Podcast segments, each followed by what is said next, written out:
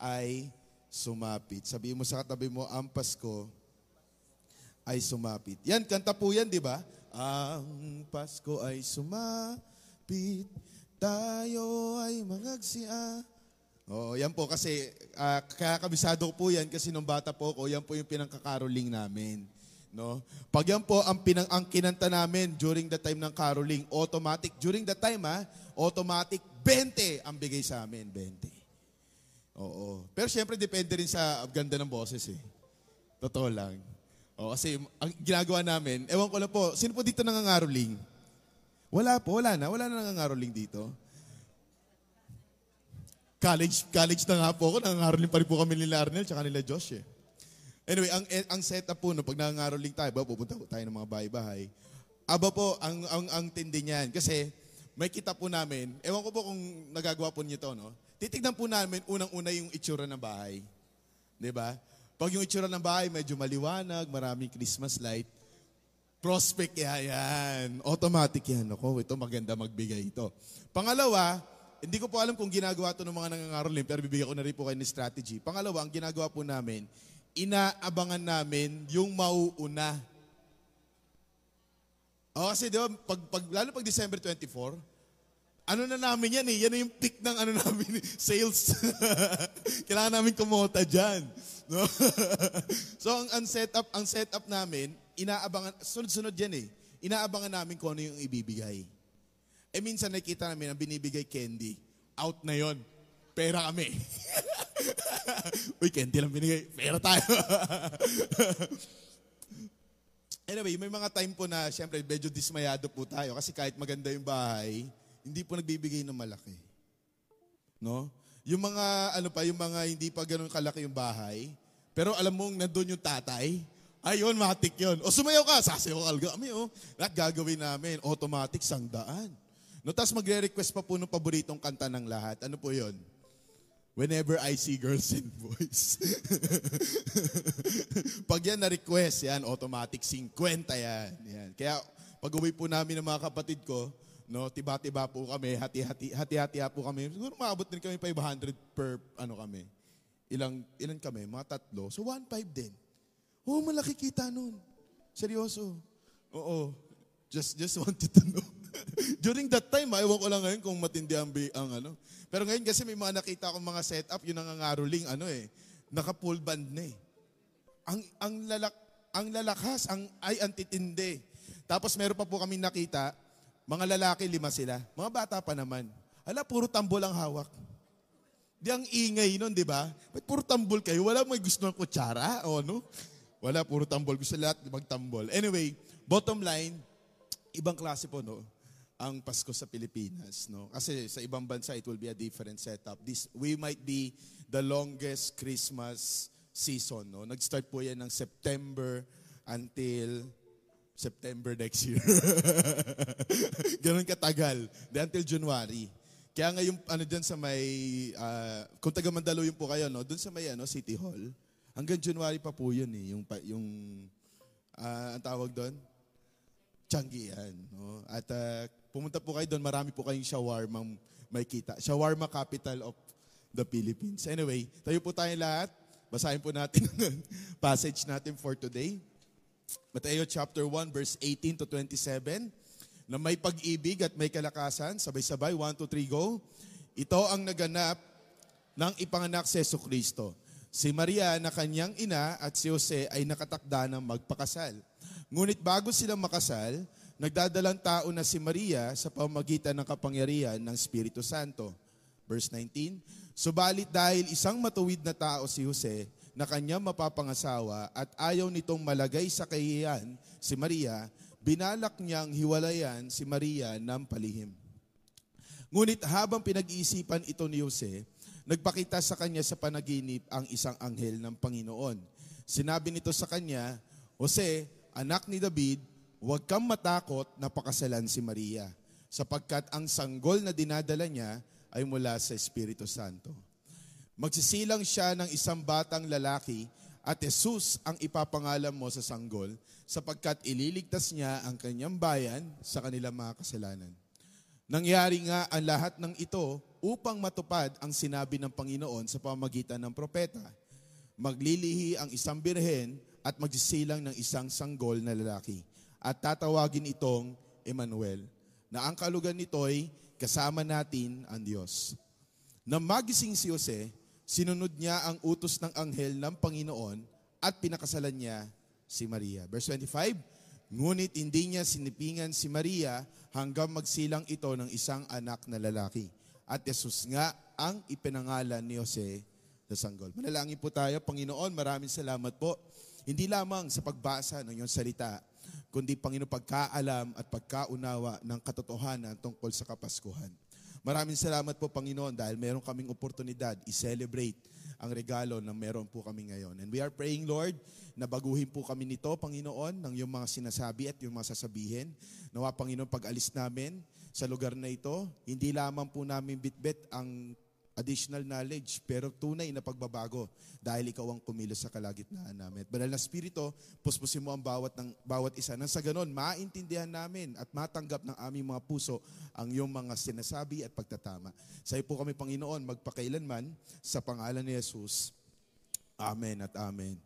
Merry Christmas, Grace City Church. Ang Pasko ay sumapit. All right. So, pag, pag pinag-iisipan o pinag, pinag-uusapan po natin ng Pasko, isang imahe o sa mga imahe na nakita natin ay ito. Yung tinatawag nating nativity. No? Uh, meron po yan kadalasan sa mga nasa labas ng bahay o kaya disenyo sa bahay. Pagpapakita po kung ano yung nangyari nung unang araw ng Pasko. Pero natanong niyo po ba, saan po nagsimula ang, ang Kapaskuhan? Hindi niyo po natanong, saan po nag-originate ang Kapaskuhan? No? Uh, Pasko na kasi yun, pastor eh. Pasko na. Kanalimutan ko na, no? Anyway, so, hindi po pas... okay. Maring kung nagti-TikTok po kayo o kaya nagpi-Facebook po kayo, may kita nyo po na ang, meron po mga iilang grupo na ang tinitira nila ay ang Pasko bilang isang pagan o tinatawag nating mga walang uh, ang mga Diyos ay mga ano mga environment no mga mga mga buwan, mga araw, mga paligid. It's a pagan celebration. Yun po ang akala nila. Kasi, ito po yung reason nila bakit pagan na celebration po yun. Number one, nanggaling daw po yan kay Saturnalia origin. Pag sinabi pong Saturnalia origin, ito pong si Saturnalia ay isa sa mga Diyos ng Roma at nagsiselebrate po yan ng kanyang piyesta dalawang linggo bago magpasko, December 25. Pero mali po yan. Kung meron po kayo maririnig from TikTok, inaano ko lang po, no? kasi mahilig po tayong social media, sa Facebook o kung saan-saan man, no? patungkol dito, ito po ay mali. The reason is, hindi po yan ang pinagsimulan ng Pasko. Yan, again, yan ay pagan ritual. At hindi po yan naabot ng Pasko. Hindi po yan saktong December 25. Two weeks yan before the Christmas. Okay? Meron pang isa, yung Mitra origin. Yung Mitra origin naman, ito naman yung Son of God no? Hindi S-O-N ha, kundi uh, parang araw, S-U-N, no? So siya ay Diyos ng araw. Alright, so pinaniniwalaan na itong God, God the Son na to dahil nagsi-celebrate every 25th ng kanyang uh, parang araw, araw ni Mitra, yun daw po ang pinagkuhanan ng ating Pasko. Pero again, hindi po ito ang pina-follow na reason kung bakit tayo nagse-celebrate ng December 25. Kasi nga, may, again, pag, pag tinignan nyo po yung mga information na kumakalat, hindi daw po dapat December 25 ang celebration ng Pasko. Kasi nga po, galing daw po ito sa maling pananampalataya. Natanong niyo po, baka meron po kasi kayong, sasabihin ko na kagad, do, baka meron po kayong mga kapitbahay na hindi nagse-celebrate ng Pasko. Okay? Na, meron po? Meron po? O kung meron po kayo, bakit kaya hindi? Kasi nga, ito yung mga bagay na sinasabi nila. Galing daw po sa paganong uh, ritual o selebrasyon ng ating Kapaskuhan. Kaya ngayon, sinasabi ko po sa inyo na hindi po pagano ang basehan ng ating pananampalataya. Okay? O kung bakit tayo celebrate ng 25th, December 25th as Christmas Day. Okay? Pero merong, ito ah, ito yung pinakamalapit. Yung tinatawag nating Sol Invictus Parade or Celebration, pista. Si Sol Invictus po, yan po ay uh, isang celebration na ginaganap every 25th ng December. Buong araw po yan. Ngayon, meron pong aklat, no? tungkol sa Sol Invictus na, nagsisele- na pinapatunayan, nagsiselebrate nga during December 25, pati mga Christian. Pero dun mismo sa librong yon pinakita na ang celebration ng mga Kristiyano tuwing December 25 ay hindi Sol Invictus, kundi ang pagsilang ni Kristo. Bakit? Kasi records of early Christians says, ito ha, that Jesus' death, kailan po nama- namatay ang Panginoon?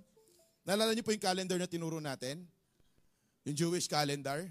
Kailan po namatay? Around March or April. Nakita niyo na po, kaya lagi po tayong merong Holy Week. Kasi iba po yung Jewish calendar, inulit ko po, no? Iba po ang Jewish calendar, iba po ang Gregorian calendar. Ang Gregorian calendar, yung po yung gal- calendar na ginagamit natin. Nakuha po ba? Alright, so at least nagkakaintindihan tayo doon. Ito po kasi ang paniniwala ng mga unang Kristiyano. Ang early Christian tradition, Jesus' death is Jesus' conception. Ibig sabihin, nung namatay si Jesus April, March, no, yun din yung panahon na kung saan siya po ay na-conceive. Pag sinabing na-conceive, nasimulan. Okay? So, magka-count po kayo ng 9 months from March. Kailan po yon? December. And that's why, ang pagsilang, nakuha nyo na. Nakuha nyo na. Ang pagsilang ni Jesus plus 9 months, that is December. Wala tayong exact date, no? Kumbaga, sabihan natin, December 12, December, ano, di ba, 20, kung ano man. But we actually in line with what? With the idea na hindi ito pagan ritual, ito ay celebration patungkol kay Kristo. Amen po ba? Naintindihan po ba? O pwede na tayong umuwi. Anyway, but that's not the point. The point is, baka po kasi may mga information na kumakalat ngayon na tumitira doon sa pananampalataya natin at bakit hindi tayo mag-celebrate ng Christmas. Mag-celebrate po tayo ng Christmas, hindi lang dahil sa, look at this, hindi lang dahil sa masaya ang Pasko.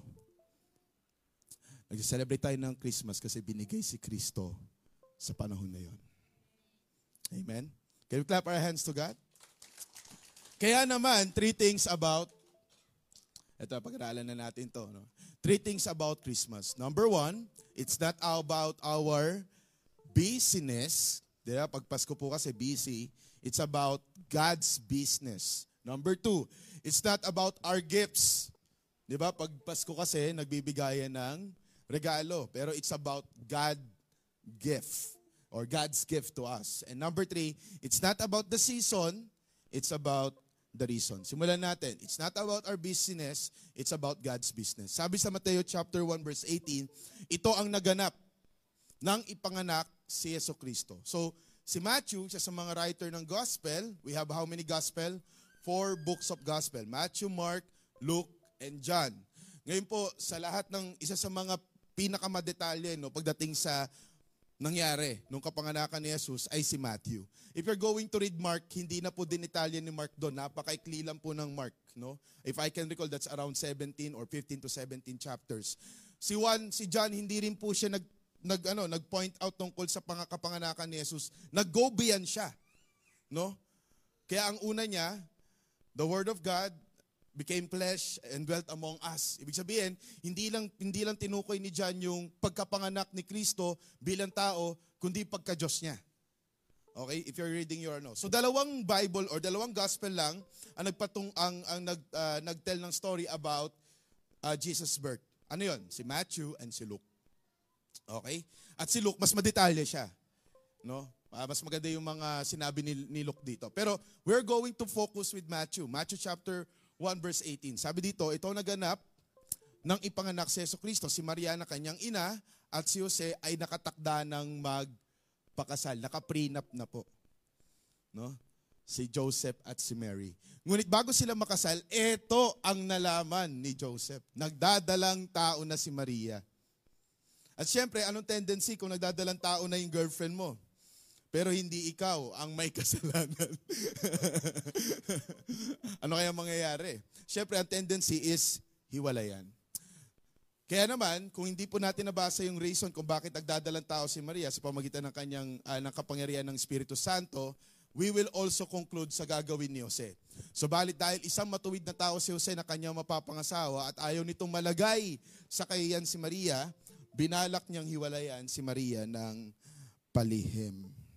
I just want you to know na hindi po basta-basta yung gagawin ni Joseph. Pastor, bakit bakit mahirap ang gagawin ni Joseph? Number one, kapag nalaman mo po na iyong nobya ay merong dinadalang tao at hindi naman ikaw ang ang may kagagawan nun, pwede ka pong, o pwede pong patayin ang iyong nobya. Publicly. Stone to death. Yung po ang parusa nun. Deuteronomy chapter 22, verse 23. At pwede niyang i-divorce, no? In a public manner without an open trial. Kapag nalaman na buntis at hindi naman siya yung merong, o hindi naman siya yung dahilan. Pero anong ginawa ni Joseph? Ang ginawa ni Joseph, hiniwalayan niya ng, may kasama pa po ako, hiniwalayan niya ng palihim. No? So, pwede niyang, pwede niyang gawin na, tawag dito, na, na siya ay ipahiya. Pwede rin niya sabihin na patayin na si Maria. He has all the rights. Pero instead of that, hindi yun ang ginawa niya. Ang ginawa niya, hiniwalayan niya ng palihim. Merong plano si Joseph about the situation. Meron siyang approach. Meron siyang gustong gawin. Pero ano kayang gustong gawin ng Diyos? Verse 20. Ngunit habang pinag-iisipan nito ni Jose, nagpakita sa kanya sa panaginip ang isang anghel ng Panginoon. Sinabi nito sa kanya, Jose, anak ni David, huwag kang matakot na pakasalan si Maria sapagkat ang sanggol na dinadala niya ay mula sa Espiritu Santo. Therefore, clarify sa pamagitan ng panaginip na itong anak na dinadala ni Maria ay hindi anak sa pagkakasala, kundi anak mula sa Espiritu Santo. And so therefore, dapat mong ituloy ang kasal. How many of us, when we are thinking about Christmas, it's all about our activities. Christmas party dito, Christmas party dyan. Punta dito, punta dyan. Uh, travel dito, travel dyan. Mga activities dito, mga activities dyan. Alam niyo po napalitan na ang rason kung bakit may Pasko. People are not anymore excited of Christmas because God has given a gift. They're excited because there are so much activities na kailangan nila maging parte o maging kabahagi. Lalo po pag mga bata, di ba? Kasi ang start po ng December 16 ay ano, pangangaroling, no? At kung meron po kayong Catholic orientation, alam niyo po na pag December 16, simbang madaling araw. Okay? Opo, hindi po simbang gabi, simbang madaling araw. Though meron na po ngayon, mga version, simbang gabi talaga sila. At ang dami niyan, puto bongbong, bibingka, mga pagkain na lumalabas lang tuwing Pasko o tuwing season Shawarma. Shawarma sa ano talaga, no? Focus natin yon. We have plans during Christmas, sinong wala? Or kung wala ka mang plano, makikiride ka sa mga plano ng iba, it's still, there's so much activities ongoing. To the point na ano, napaka-busy na po natin sa ating mga buhay. You know, Joseph can say, hindi ko plano yan. Sino bang may gusto na manganak yung nobya mo at hindi naman sa'yo? Pwede niyo sabihin, hindi akin yan. Hindi ko tatanggapin yan. Alam niyo po ba na ang pangalang, ang pangalang Maria ay, ang ibig po sabihin nun ay rebel at kalungkutan. It was changed. No? Coming from Miriam, the, the name Mary means rebel and bitterness. But it was changed because she was beloved by God. Nagpakita sa kanya ang anghel at sinabi sa kanya na siya ay manganganak sa pamagitan ng Espiritu. And can you just imagine yung struggle ni Mary na ano, teenager pa lang po ito eh. Mag-aasawa pa lang po ito. Wala pa po siyang konsepto tungkol sa panganak and all, possibly. And then ito, meron kang, meron kang balita na manganganak ka. Pero anong, anong, tinang, anong sinabi ni Maria doon? Tinanggap niya yung responsibility na yun. But there you go. Here's the twist. The twist is, hindi lang ito tungkol kay Maria, ito rin ay tungkol kay Joseph. Ngayong meron kayong mga plano, anong gagawin ninyo? Christmas is not about, again, our activities, our business, the plans that we have for this time. Marami nga tayong plano, pero kung nakalimutan naman natin ang totoong rason kung bakit tayo nagse-celebrate ng panahon na ito, wala ring halaga yon. Marami kang handa. No, wala pang Christmas, meron ka ng kompletong mga bilog-bilog, no? wala pang Chris, wala pang New Year, meron ka na kaagad bilog-bilog. No, kompleto mo na, in advance mo na. Pero ang ending, wala naman si Kristo sa tahanan at pamilya mo, wala ring halaga yon.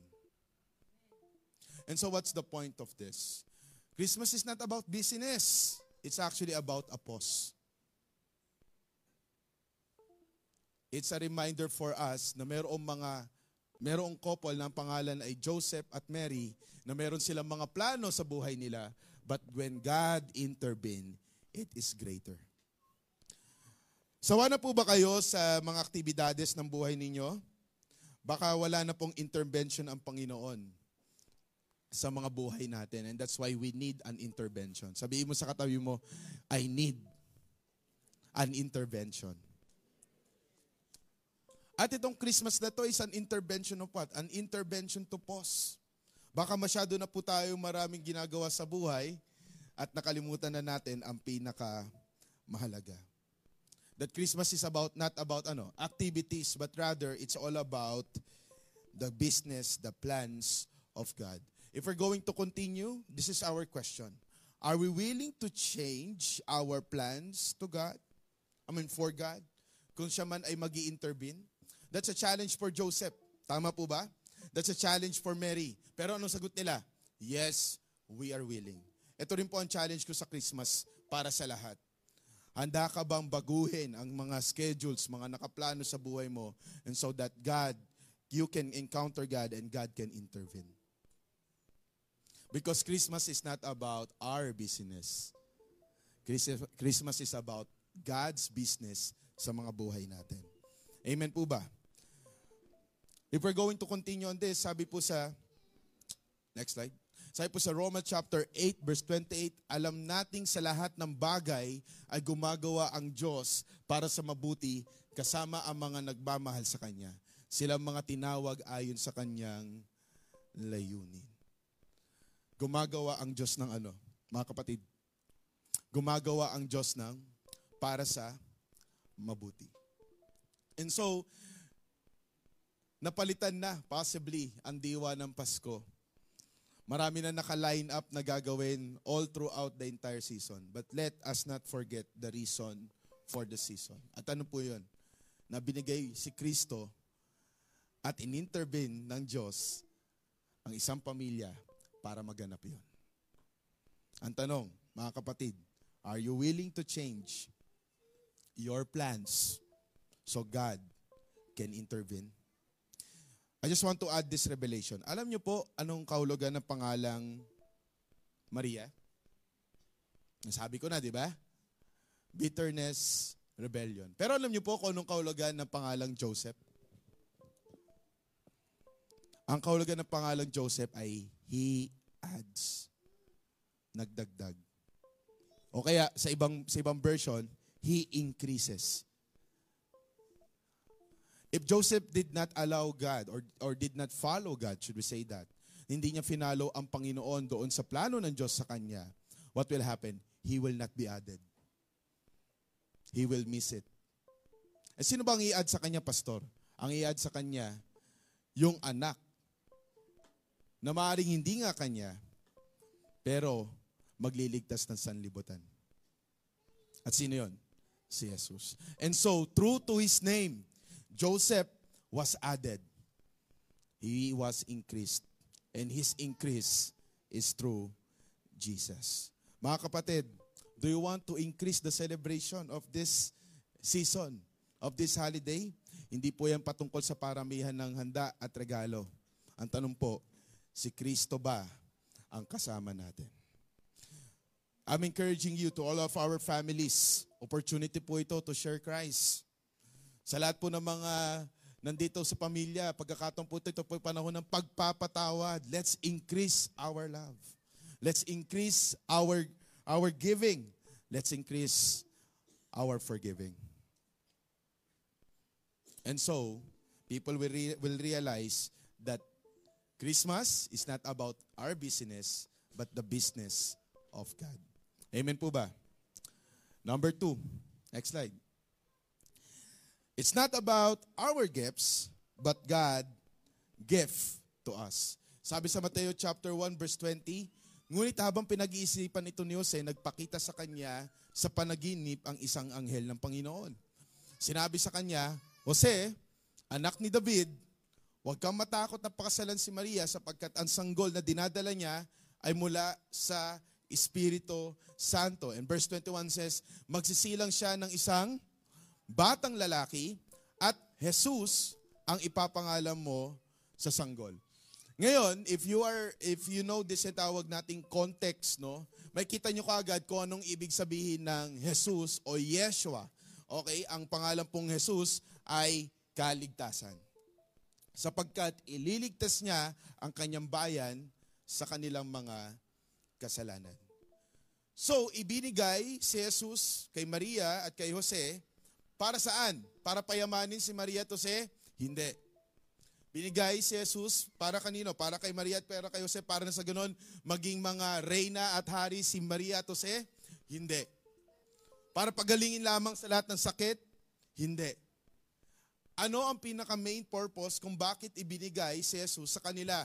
Nang sa ganon, iligtas ang kanyang bayan sa kanilang mga kasalanan. And so, Holy Week is a reminder of the sacrifice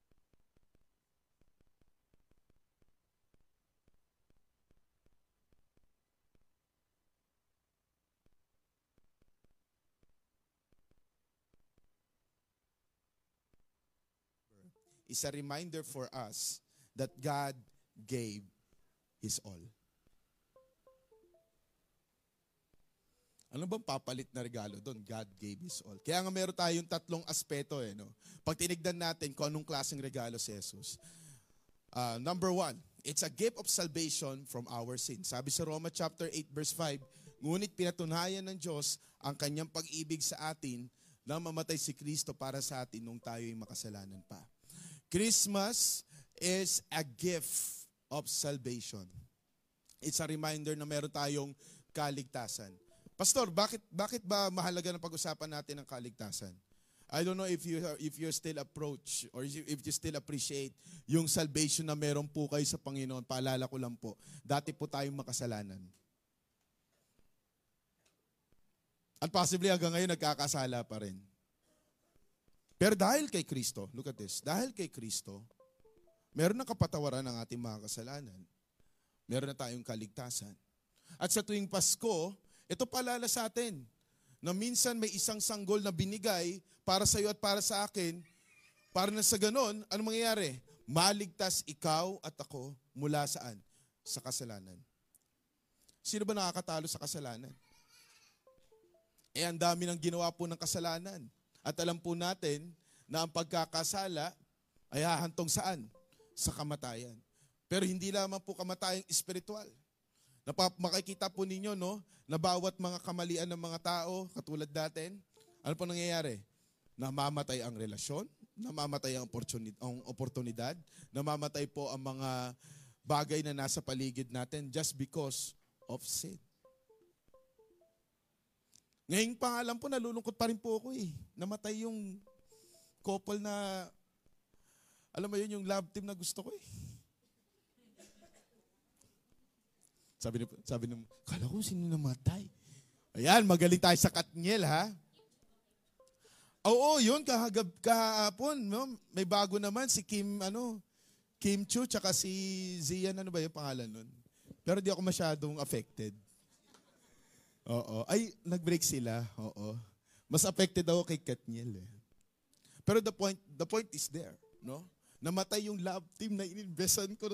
Hindi po ako fan ng mga love team ng mga, ng mga ano eh, ng Pilipinas eh. Hindi nga ako masyadong nanonood eh. During pandemic lang po talaga ako na-invest. Yung too good to be true.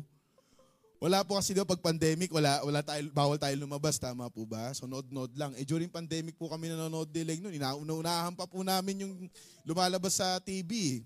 Inaabangan po namin every Friday yun. Tapos ilang episodes yun. Talaga pagpupuyatan po namin. Tapos uulitin ko pa yun. Pero yun, sa dulo, wala din. Ang sakit, di ba? What's the point? Yan talaga. And we know the reasons, no? We know the reasons. It's it's uh, possible it's not confirmed, but we know the reasons. May kita naman natin, mabasa naman natin yun. But again, this is not an illustration for for us to take, pero ang, ang punto ko lang po, kaya pong patayin ng kasalanan ng kahit na ano. Ang sakit. Yan po'y kapangyarihan ng kasalanan, pero mas makapangyarihan si Jesus mas, mapaka, mas makapangyarihan si Kristo dahil kung ang hatid ng kaaway ay kamatayan, ang hatid ng Panginoon ay buhay at buhay na walang hanggan. Kaya tayo may Pasko ngayon. Amen? It's a gift of salvation. But not only it's a gift of salvation, it's a gift of hope for our destination. May pupuntahan ka. Sabi mo sa katabi mo, may pupuntahan ka.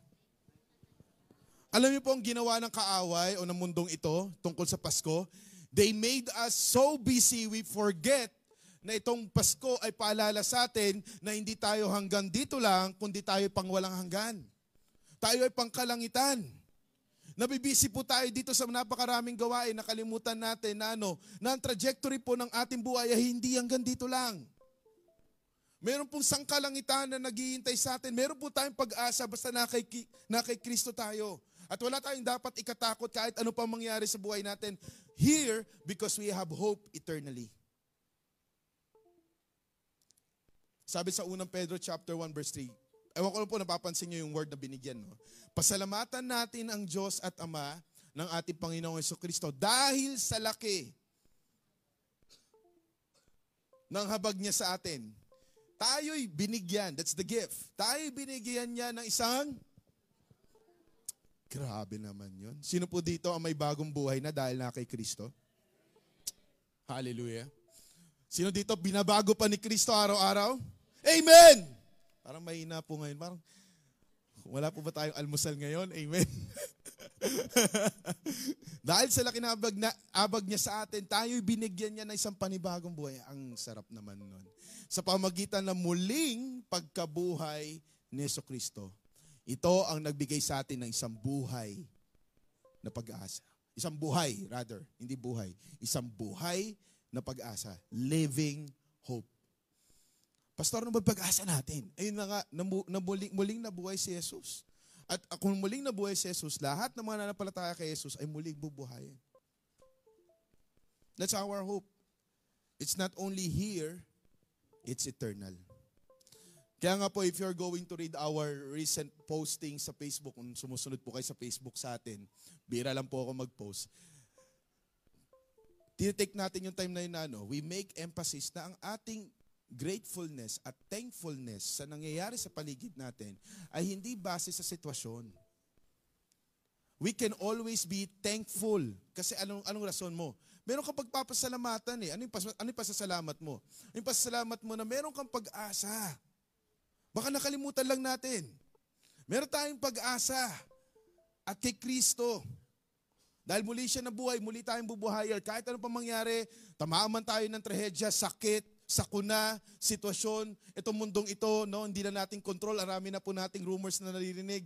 Nagkwekwentuhan nga lang kami ni tatay na parang meron pang paambanggera sa Subic. Hindi natin hawak yung mga ganun. Pero ano meron tayo? Meron tayong Kristo. At dahil doon kahit ano pang mangyari sa buhay na to, alam natin, nakatindig tayo sa isang matibay na pundasyon, hindi masisira ng kahit na ano. And so we can celebrate. Ang ganda ng echo ngayon, ha? Because the gift that we have is not only a gift of salvation, but the gift of hope. We have hope in Christ. Number three, It's a gift of love for all. Ito talaga eh. No? It's not a gift of salvation. It's not only a gift of hope. It's a gift of love para sa lahat. Sabi sa John chapter 6, 3 verse 16, paborito po natin to, sapagkat gayon na lamang ang pag-ibig ng Diyos sa sanlibutan o sa sangkatauhan. Kaya, yeah, the word gift.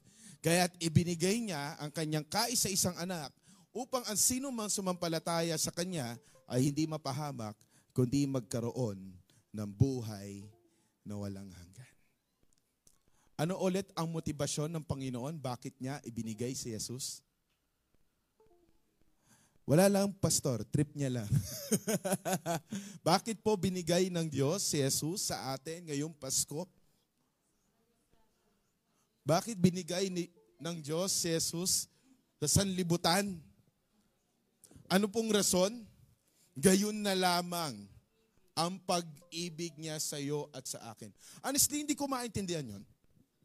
Hindi ko maintindihan kung bakit ganun na lamang ang pag-ibig ng Diyos sa sanlibutan. Kasi ah, ang titigas ng ulo natin eh. Ay, ako lang po. Ito gusto ni Lord, ayaw natin. Ito ang nais ng Panginoon. Sa kanan tayo, tayo dyan. And we know that, pagtitingin tayo sa labas, people just follow whatever they want. They forget na mayroong Diyos na nahawak ang lahat at may control sa lahat. Can I share something? Pasensyoso lang po ang Diyos. Kaya we can do whatever we want. Pero I'll tell you, one day will come, and this is our hope, that He will return at kukunin niya yung Kanya. Anong gagawin ng mga wala sa Kanya? Nga nga. Walang pag-asa yon. Pero ang tanong, ito ba ang nais ng Panginoon? Ang nais ng Panginoon ay ang lahat ay makakilala sa Kanya. Kasi ganun na lamang ang Kanyang pag-ibig. If there's one definition I know about love, ito po yun. In love, there's no counting. Sa pag-ibig, walang bilangan. Hello? Pag nagbibilang na ho ang inyong asawa, ikaw ah, nakailan ka na. Kabahang ka na. Baka di ka na mahal. Kasi kailanman, hello, if you're going to ask me how the love of God can accommodate a sinner like us, unless hindi siya nagbibilang, kahit kaya niya magbilang. And but, then that is because He loves us. And so I'm sharing this to you, mga kapatid.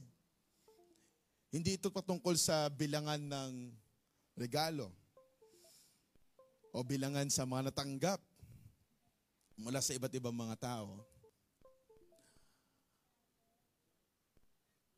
Kundi ang makita na kahit wala ka natanggap na regalo, baka basta na kay Kristo, nasa iyo ang pinakamahalagang regalo. Hindi man tayo nakapila kay konsehal, kay mayor. sa iba't ibang mga, okay lang yun. Sabi mo sa katabi mo, okay lang yan. Hindi, parang di okay eh. Man tayo nanalo sa raffle. Gusto mo man yung karaoke. okay lang yun. Kasi ang tanong naman at the end of the day, it's not about how much, how many gifts you receive this Christmas. Amen. But what kind of gift you receive this Christmas? Ang tanong ko ulit, si Kristo po ba ang regalong natanggap ninyo? Sabi ni Paul, ito gusto-gusto sinabi ni Paul, 2 Corinthians chapter 9 verse 15. Salamat sa Diyos dahil sa kanyang kaloob, regalo na walang kapantay. Alam niyo po wala pong pag pag translate po natin to sa English, ang ginamit ni Paul dito is unspeakable gift. Thank God for His unspeakable gift.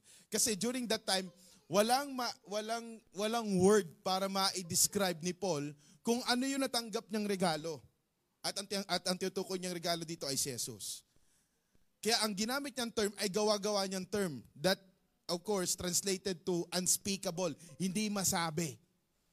Pero ang gusto niya talagang ipunto doon, hindi niya ma-describe. Indescribable gift. Yung nga lang sa Tagalog, medyo iba, no? And he's thanking God. Why? Because he received an indescribable gift. Are we thanking God?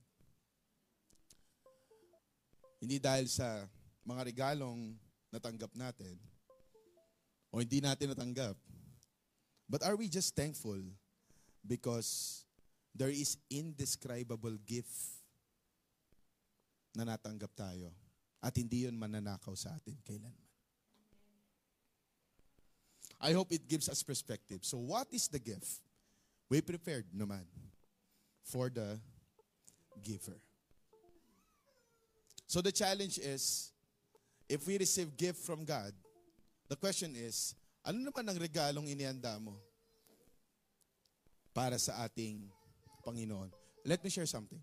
If you're a, if you are a person na ang tawag dito, wala ka ng time sa Panginoon, alam niyo, this is a perfect season. December 26 is a holiday. Amen? Dineclare na yon. Akala ko December 22, holiday din, half day, no? Sino po dito naka-receive ng news na yon? December 22, half day. No, nagtalo na po kami lahat eh, tas fake news pala. No? Saya na sana, di ba? Yung iba walang holiday, tama? No? Tuloy-tuloy tayo. But here's the point. If you have this time to take to take, you know, holidays and all, here's here's a suggestion of a gift. Spend time with God. Ulitin ko po ha. Take this time to spend time with the Lord.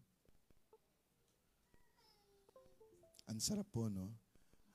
Baka yung kailangan talaga natin, hindi regalo, kundi oras lang. Kasama ang Diyos. Sakto, haba. Pagbalik natin dito sa December 31, makakasama po ba namin kay December 31? Iiwan po ba natin si Pastor Francis sa December 31? Yes. Hindi, hindi, hindi. Hindi, syempre. Ayun, ayun. Tinitignan na ako. And so we will end with the with the year what? We will end the year stronger. Hello?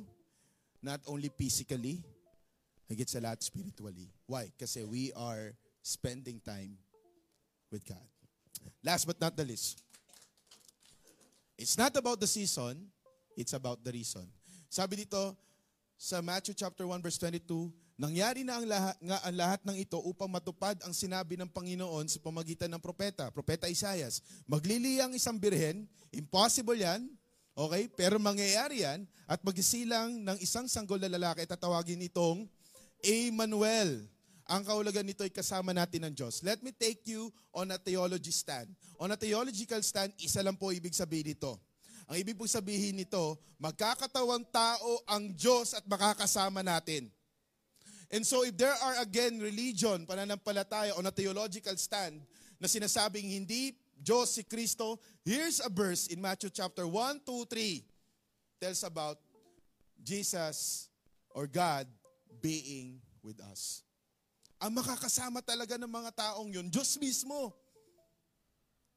And that's a prophecy happened, no? 2,000 years ago. Matthew chapter 1, verse 23. Ang sarap po, ang sarap po siguro, no? Mabuhay na ano, kasama natin ang Diyos. And so it happened. And if we're going, if we're going to continue in verse 24, sabi doon, na magising si Jose kasi nananaginip po siya, pakibasa, sinunod niya ang utos ng anghel ng Panginoon at pinakasalan niya si Maria. Can I share something? Paano po natin malalaman na si Jesus ang reason ng season sa mga buhay natin? How do we know and evaluate if Jesus is really the season of the season, uh, the reason of the season? Oh, may ibang seasoning na yung masabi ko eh. Paano po natin masabi? Ah, pastor, basta kakanta tayo ng mga uh, Christmas song, no? Yan po ay pagpapalala. Pastor ako, ano, aatin ako na church service. Yan. Para ipakita ko na si Jesus talaga ang rason ng Pasko. What is the ultimate na pagpapakita na si Jesus talaga ang rason ng Kapaskuhan at hindi lamang ng Kapaskuhan, kundi ng buhay ng bawat isa? What is the ultimate test? What is the ultimate evaluation? Ito po, oh, pagsunod, obedience.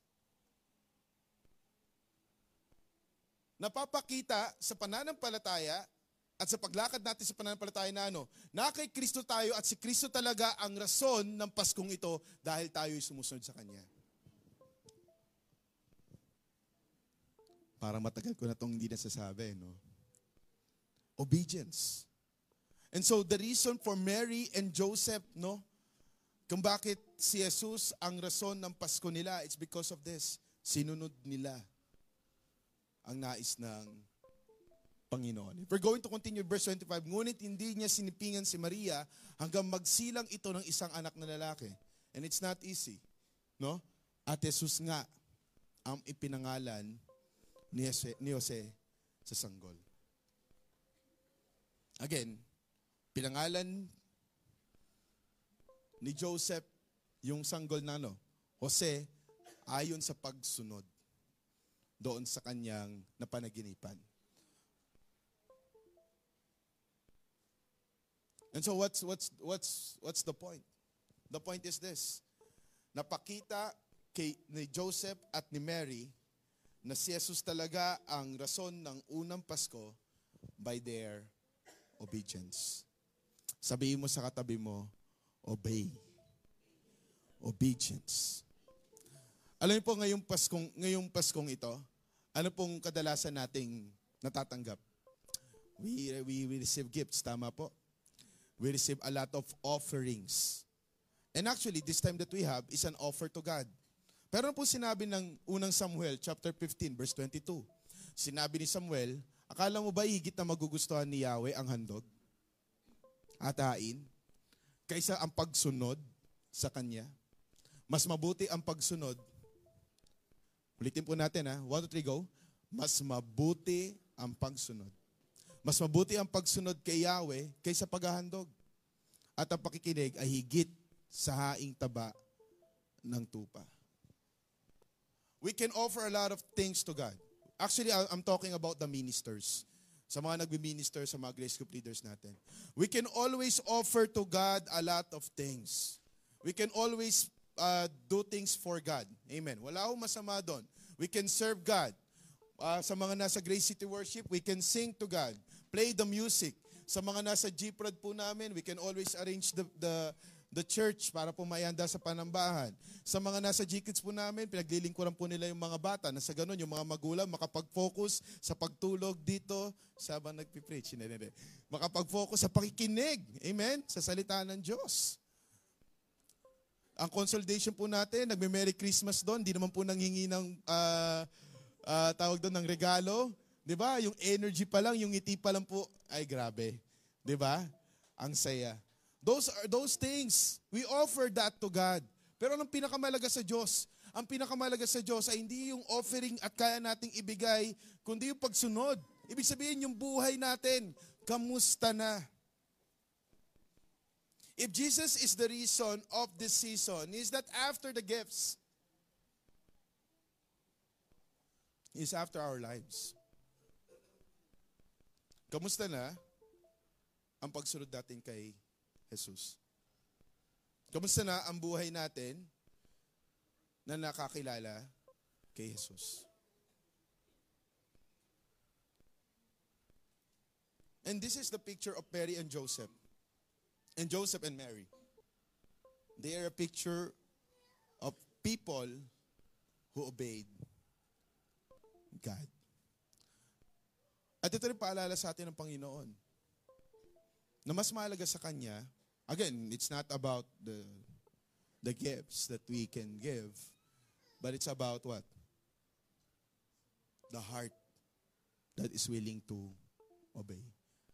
Is there is there anything right now in in your heart, no? Nasasabi ng Panginoon, sundin mo na ako dito.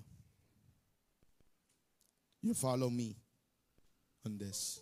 Actually, we are not only following God on a certain area of our lives. He is our Lord. Amen? And when we say He is our Lord, it's a total surrender to Jesus. And if it's a total surrender to Jesus, hindi po si Jesus ang Panginoon pag nasa church. Hindi po si Jesus ang Panginoon pag nasa iba't ibang lugar tayo. Si Jesus po ang Panginoon sa lahat ng lugar. And that's why more than again, the time we can spend for God and the efforts and the gifts and the service, the question at the, at the end of the line, Kamusta na po ang buhay ng pagsunod kay Jesus? Sabi sa John chapter 13 verse 34 to 35, isang bagong utos ang binibigay ko sa inyo ngayon. Magmahalan kayo. Sabihin mo sa katabi mo, magmahalan tayo. Nako, magkakataon mo na eh. Kung paano ko kayo minahal, gayon din naman, magmahalan kayo. Da- bakit, bakit napakalaga nito? Because kung kayo'y may pagmamahal sa isa't isa, makikilala ng lahat na kayo'y mga alagad ko. So Christmas, let me let me let me just end here. So Christmas is about Jesus loving us. Hello. And as a return, if Christmas is really about Jesus, we are to love others. Kaya nga po, pag Pasko, maririnig niyo po lagi yung mensahe na oras na para magpatawad, oras na para magbalikan. Ay, ne, ne, ne. Sana naman, Katniel.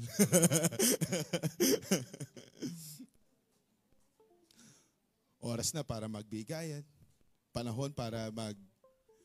Di ba? Yung mga kapitbahay mo na binabalik, binabalik yung dumi ng sa tapat ng bahay niyo papunta sa inyo, oras na para ibalik din sa kanya. Hindi, hindi, joke. Yung kapitbahay ninyo na lagi nagkakaraoke, no, hanggang alas 3 ng umaga, oras na para bawian. Magkaraoke rin tayo hanggang alas 4. no, the, the point is here. The point is clear.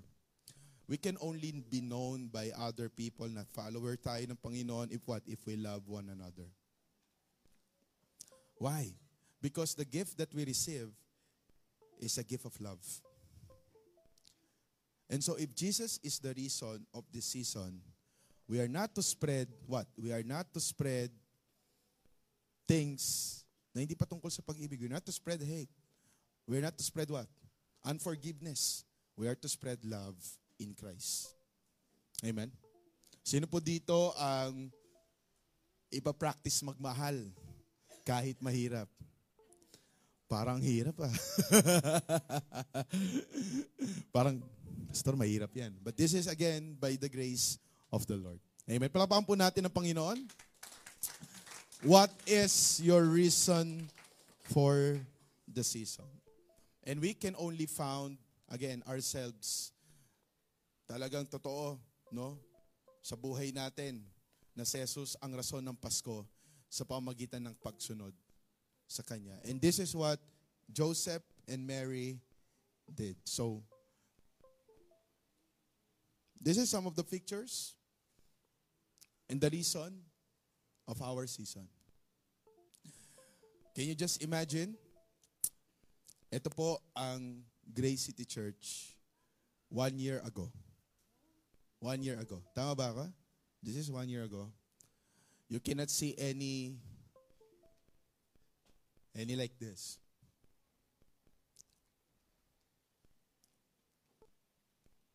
Yan, inaayos pa, no? Nandito pa ba yung electric pan na to? Wala na. Hindi atin pala yan. Hindi pala atin yan. Salamat sa nagpahiram, no? I was browsing these pictures actually during the time of Thanksgiving. And all I can say is that God is true to His promise. Nano yung pastor? That He will give Jesus and Jesus is God with us. Sabi mo ulit sa katabi mo, kasama natin ang Diyos.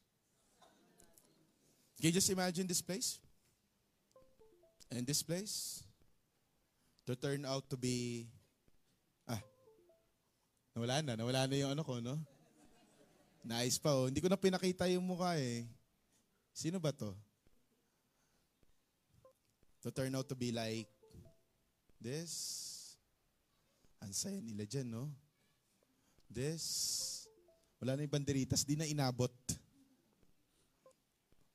Wala, wala si Lambert ngayon. Wala.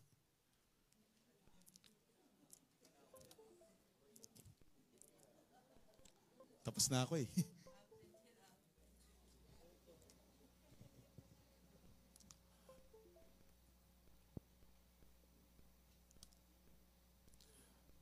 uh, it's a privilege. I'm taking this time dahil wala naman po akong year-end message dahil si Pastor Francis ang mag-year-end message sa atin. No? I'm just taking this time to thank you for all of the things na nangyari from the very time that we started here. Ito po lugar na ito ay biyaya ng Panginoon sa atin. Ayoko po ma-attach sa lugar hanggat maaari. Pero baka ma-attach ako dito. It is just by God's grace. Wala na po kaming mahanap eh. I mean tayo. But here we go. Ewan ko anong ginawa ng Panginoon. God intervened. Alam niyo po ba na hindi po ito bukas during that time? And then, uh, of course, pamagitan nila Ate Mitch, kailan to? Bakit tayo? Tinanong nila to. Okay, open na po ba to? Ah, open na to. tayo lang pala magbubukas. And we have this place. And then afterwards, unti-unti, inaayos natin, binihisan, pumunta po po kaming taytay niya para po matahiyan. Yung mga bricks. Ito, may bago po tayo, no? Meron tayong CCTV dito sa mga nanonood. Ano po, uh, actually, online, no? Pag nagtingin po sa online, nakafocus na po yun. Tama ba? Nakafocus na yun dito, no? Para di po daw po malayo, para makita, na, makita naman po kung gaano mga kapuklian dito ng, ano, ng mga pastor sa Grace City Church. But can you just imagine that? After a year, eto na tayo. So if there's one thing I would like to everybody to remind of, sa dami po na nangyari ngayong taon na ito, isa lang po at sa isa lang po ako sigurado. Hindi po tayo iniwan ng Diyos. Kasama po natin siya. Amen. And so we can celebrate this Christmas, this time, reminding ourselves that once tayo po ay malapit, ah, malayo sa Diyos, pero gumawa ng paraan ng Diyos, gumawa ang Diyos ng paraan para na sa ganoon, kahit tayo ay malayo, ibinigay siya para tayo mapalapit. Let us not forget the reason of the season. And that is and that is whom? Sino 'yon? Jesus. Palapakan po natin ang Panginoon. Let's all stand up.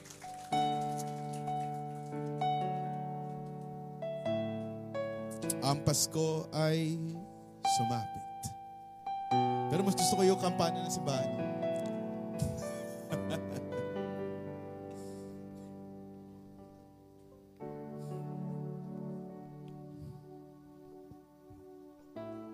Let's all take this time to pray. Father, thank you for your love, for reminding us, Panginoon, of your grace, yung pagsama mo po sa amin, yung pagkilos mo, Panginoon, yung pagpapaalala mo po sa amin, Panginoon, kung gaano kahalaga ang Pasko na hindi ito tungkol sa aming pagkabisi o sa mga regalong matatanggap namin o natanggap namin, kundi ito'y patungkol sa iyo. At laging patungkol sa iyo. At ang panalangin ko, Panginoon, na maranasan ng bawat isa ngayong kapaskuhan ang pagsama mo. I don't know their situations, Lord, but one thing we know, if we have you, we have peace. And so, let this season be a joyful season. Let this season be a peaceful season. And let this season be a loving season dahil ikaw ang star ng Pasko. Sa po kami, Panginoon, magpakailanman sa pangalan ni Jesus.